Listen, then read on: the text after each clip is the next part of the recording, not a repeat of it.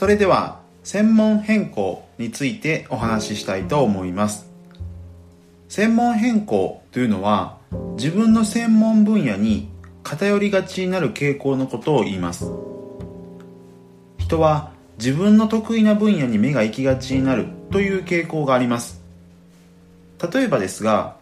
クイズ番組などを見ていてもですね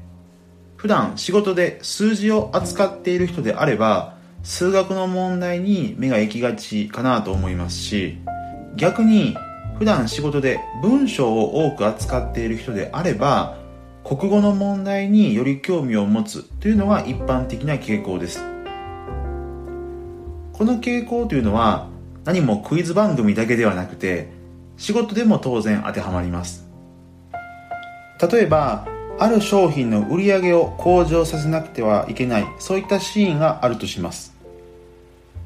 そこで広告旗を歩いてきた人っていうのは何かしら広告を工夫することで売り上げを伸ばそうとするそういった傾向があります。一方で地道にチャンネルの営業を担当してきた人であればチャンネルにいかに働きかけて自社の商品を売ってもらうのかということですとかチャンネル営業のスタッフを増員しましょうといった提案をしてくるかもしれません。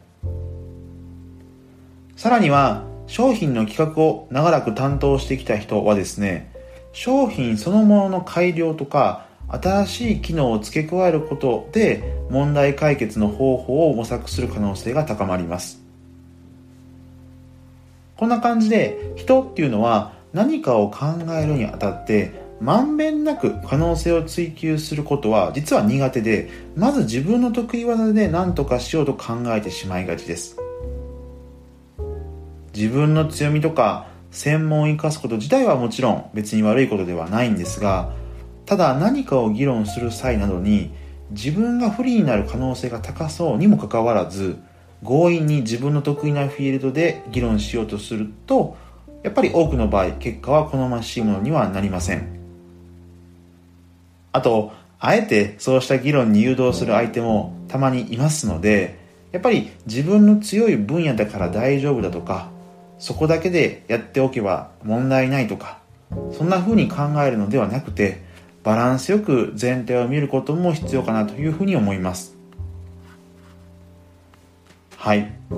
ということで今回は簡単ではありますが専門変更ということについてお話ししてみました。人はついつい得意なことに縛られがちだということをしっかりと認識した上でそうじゃない部分にも一定目を向ける。そういったところを意識していけるといいかなというふうに思います。はい。ということで今回はここまでとしたいと思います。